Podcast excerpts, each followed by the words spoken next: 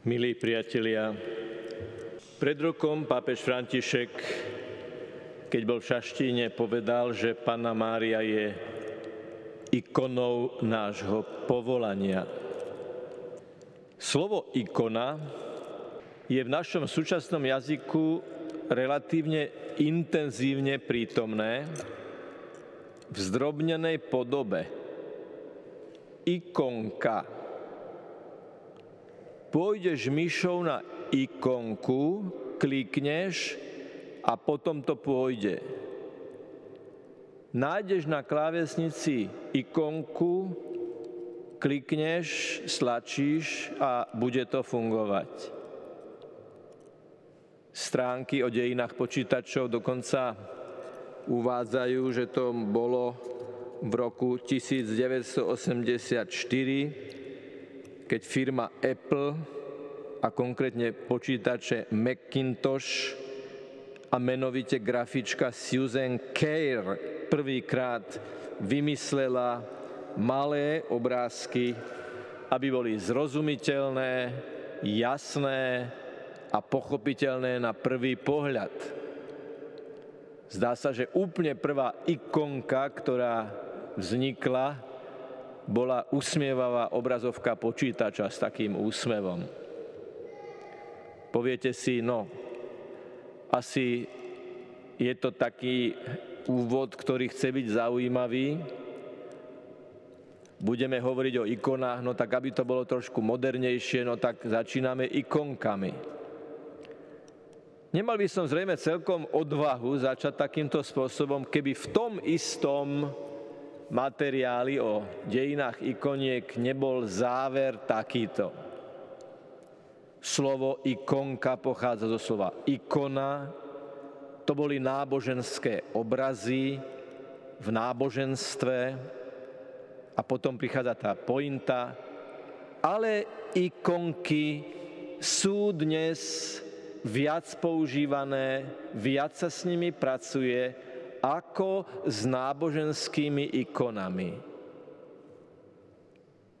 Prečo potrebuje autor suchopárnych dejín o dejinách grafiky na obrazovke alebo na klávesnici završiť svoju analýzu a svoju informáciu porovnávaním náboženských ikon a počítačových ikoniek.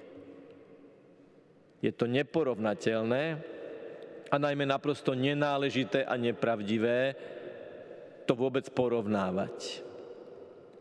Pretože ikona v tom pravom zmysle slova nie je malý obrázok na stláčanie milión krát. Ikona je obraz, ktorý má hlbokú posvetnú hodnotu. Skúsme sa teraz pozrieť na samotné slovo ikona. Z gréckého eikon alebo eikonos je to vlastne, keby sme to mali čo najvystižnejšie vyjadriť slovensky, je to podobizeň. Podobať sa. V ikone je vyjadrené že sa na niekoho podobajú, to je tá prvá dimenzia, a že na toho, na koho sa podobajú, by sme sa mali my podobať. Pre ikony je typické, napríklad, že sú väčšinou prenosné, aby mohli posvedcovať priestor.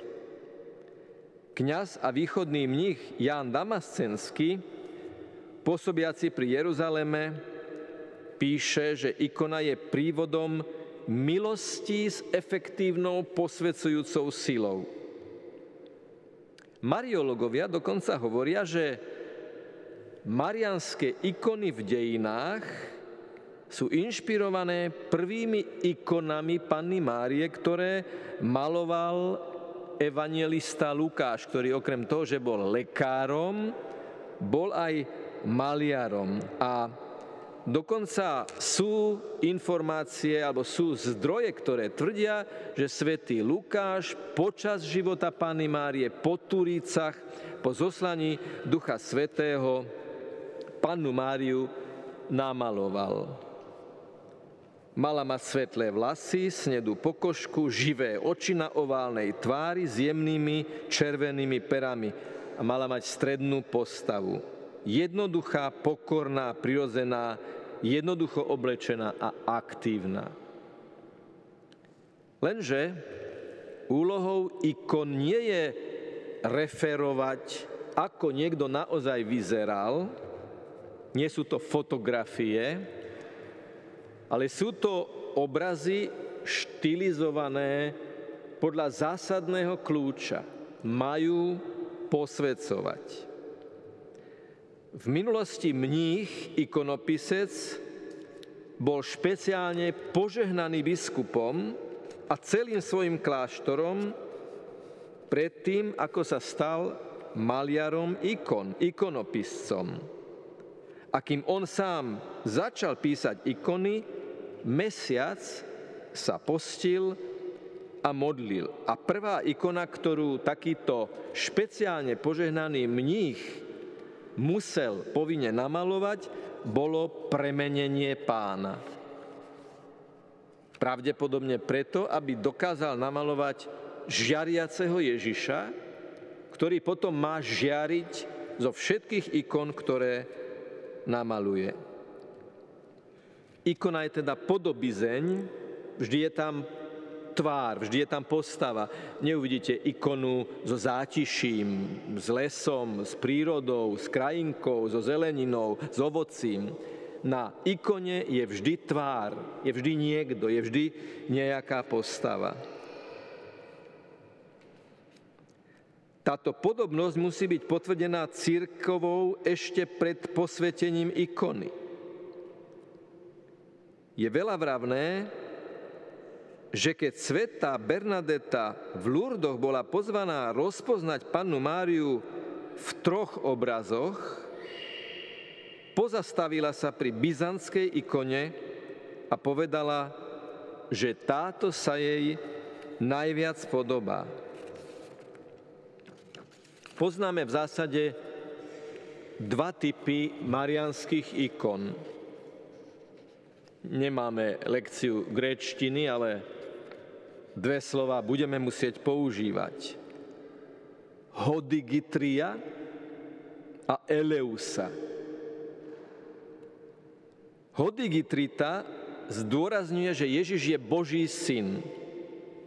Pana Mária na jednej ruke drží žehnajúceho Ježiška, druhou rukou Pana Mária ukazuje na Ježiša pozorovateľovi, pozerá sa na neho a ukazuje na Ježiša, že on je cesta. Preto hodigitria vlastne znamená Pana Mária sprievodkynia. Pana Mária, ktorá nás sprevádza na ceste, ukazujúc, že Ježiš je cesta. Obraz Panny Márie, ktorá nás sprevádza na ceste s Ježiškom na rukách, ktorý je cesta, bol ponímaný ako živé požehnanie a počas obliehaní mesta mnohokrát túto ikonu nosili pri múroch mesta, ktoré ich mali chrániť. No a potom je to Eleusa, ktorá zdôrazňuje, že Ježiš je okrem toho, že je Boží syn, je aj syn človeka, Eleusa znamená Madonna nehy, alebo Pana Mária nežná, Pana Mária nežnosti, tiež drží Ježiša na rukách, ale on v tomto prípade, v tomto type ikon nepožehnáva, ale Máriu drží okolo krku, alebo sa vynie jej tvári, alebo dokonca sa dotýka nežne jej brady. Je tam veľmi, z toho vyžaruje tá nežná láska medzi matkou, ktorá si vynie sebe dieťa a dieťa, ktoré sa túli k svojej mamičke.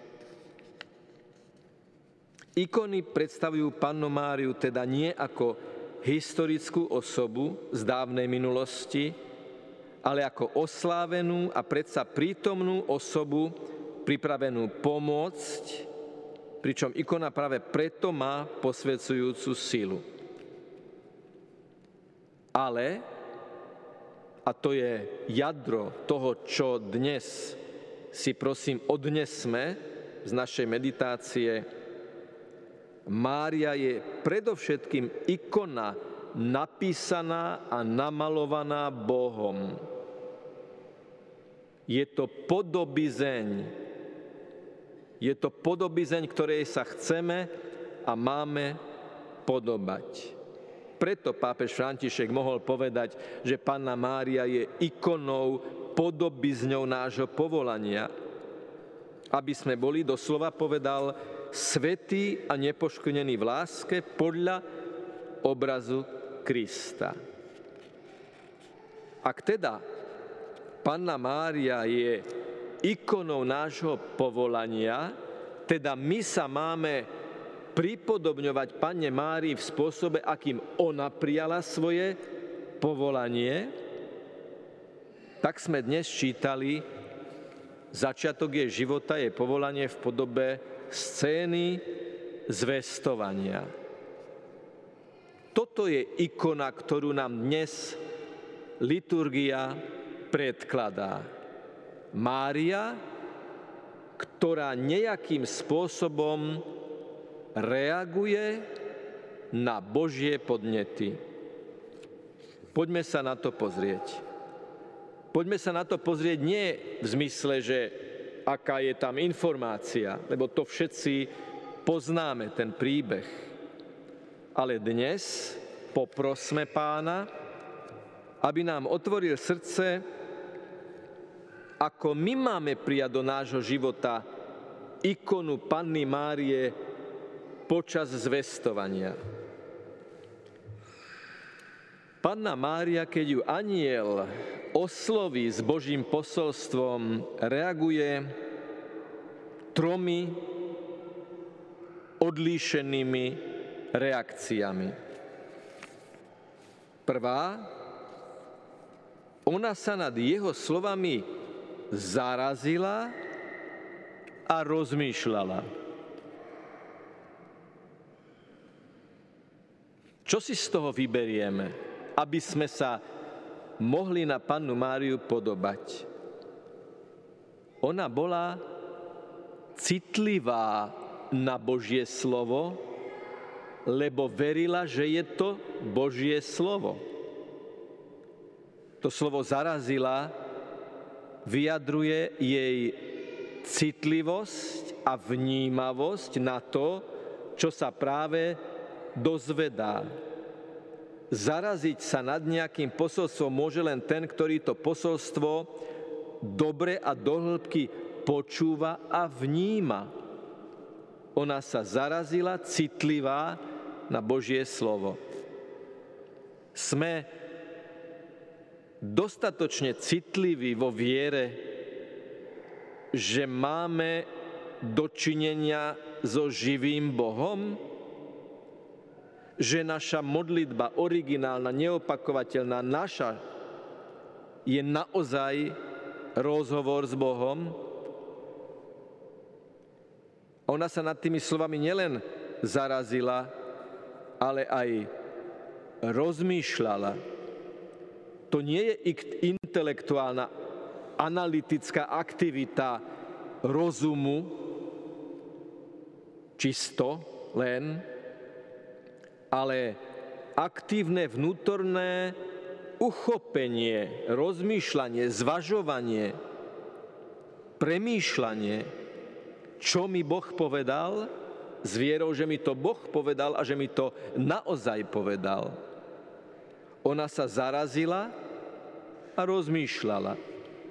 Tak to je prvé, k čomu nás Pana Mária pozýva v realite nášho každodenného života, v realite nášho životného rozpoloženia, v konkrétnosti našej životnej situácie vnímať Boží hlas do tejto situácie.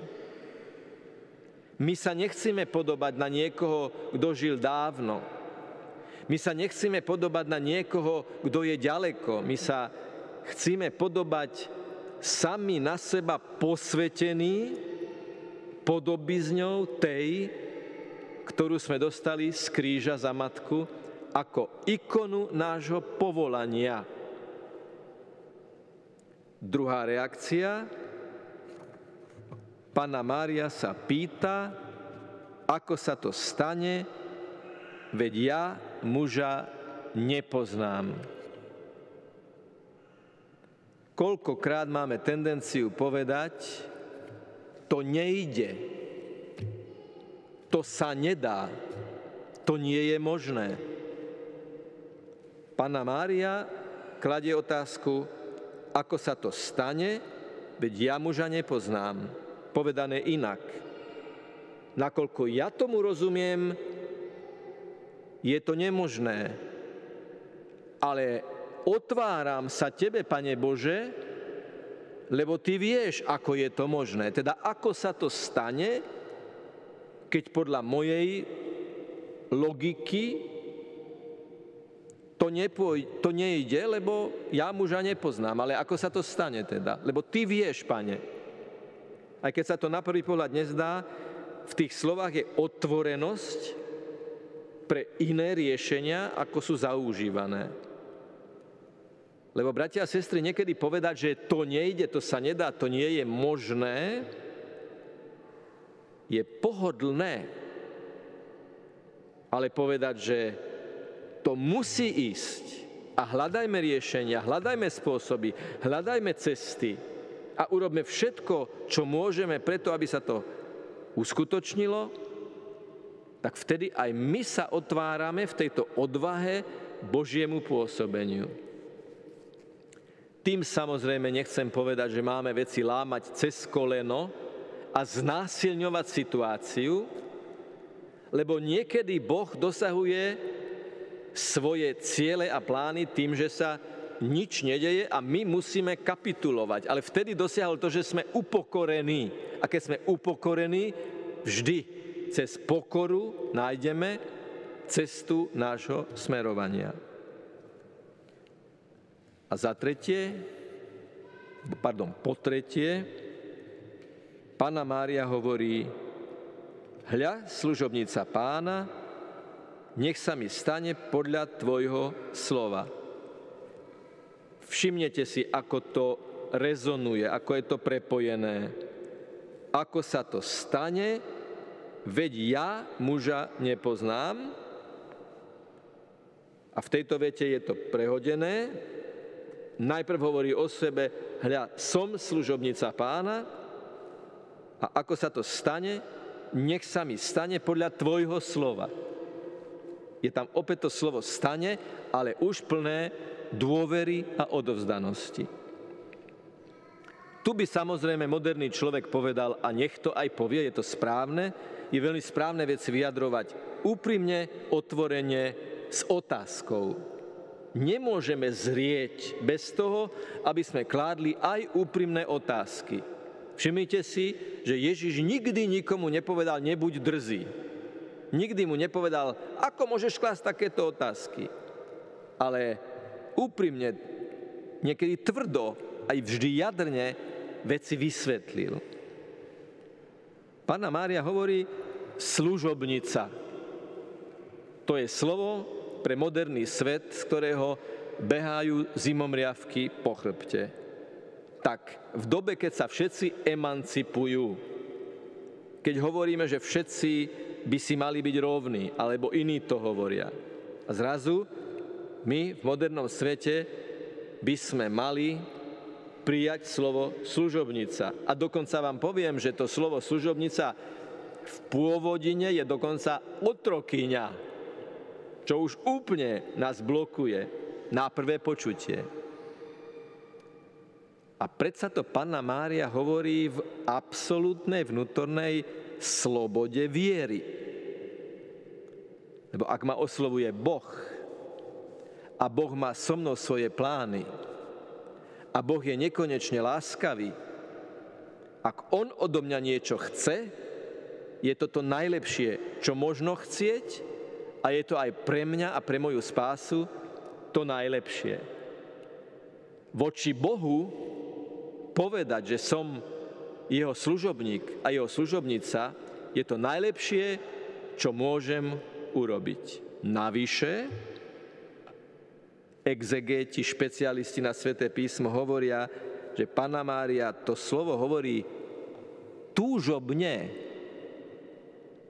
Už sa vám určite stalo, že ste niekomu povedali nejaký návrh, nejaký nápad a pozvali ste ho do spolupráce a on povedal, to je, skvelá, to je skvelá myšlienka. Keď to ty hovoríš výborne, poďme do toho.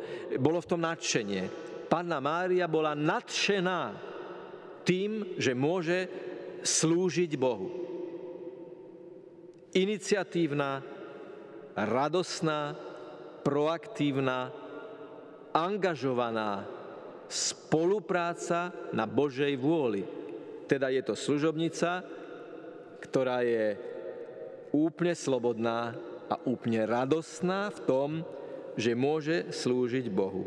Lebo nech sa mi stane podľa tvojho slova. A určite nemôžeme poprieť, milí bratia a sestry, že Panna Mária počas celého života s Ježišom nemala možnosť a, výsadu rozvinúť svoje, svoju krásu. Veď, veď Boh jej zveril Ježiša. Jej tvár bola prvá, na ktorú dieťa pozeralo. Ona bola prvá, ktorá Ježiška držala a vychovávala ho.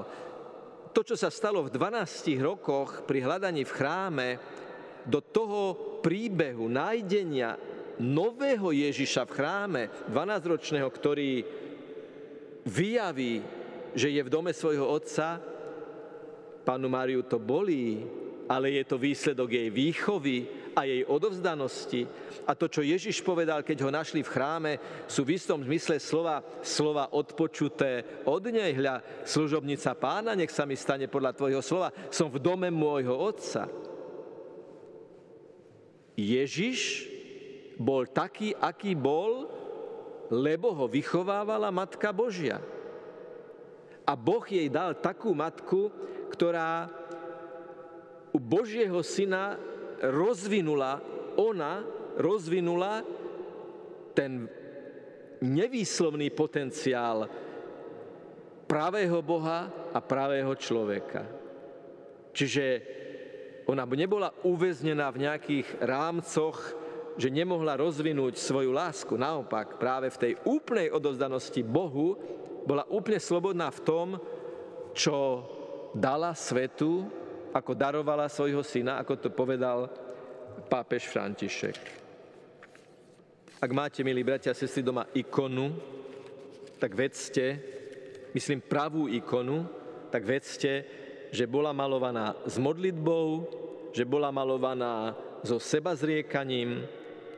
E, existuje asociácia ikonopiscov, kde sú špeciálne nastavené podmienky povinné pre ikonopiscov, že sa majú modliť, postiť, nepozerať televízor, vypnúť telefón a izolovať sa na ten čas, keď malujú tú ikonu. Za tým je príbeh toho, kto to namaloval, v symbolike toho, že ten, ktorý nám namaloval živé ikony Evanielia, dal za nás život na kríži.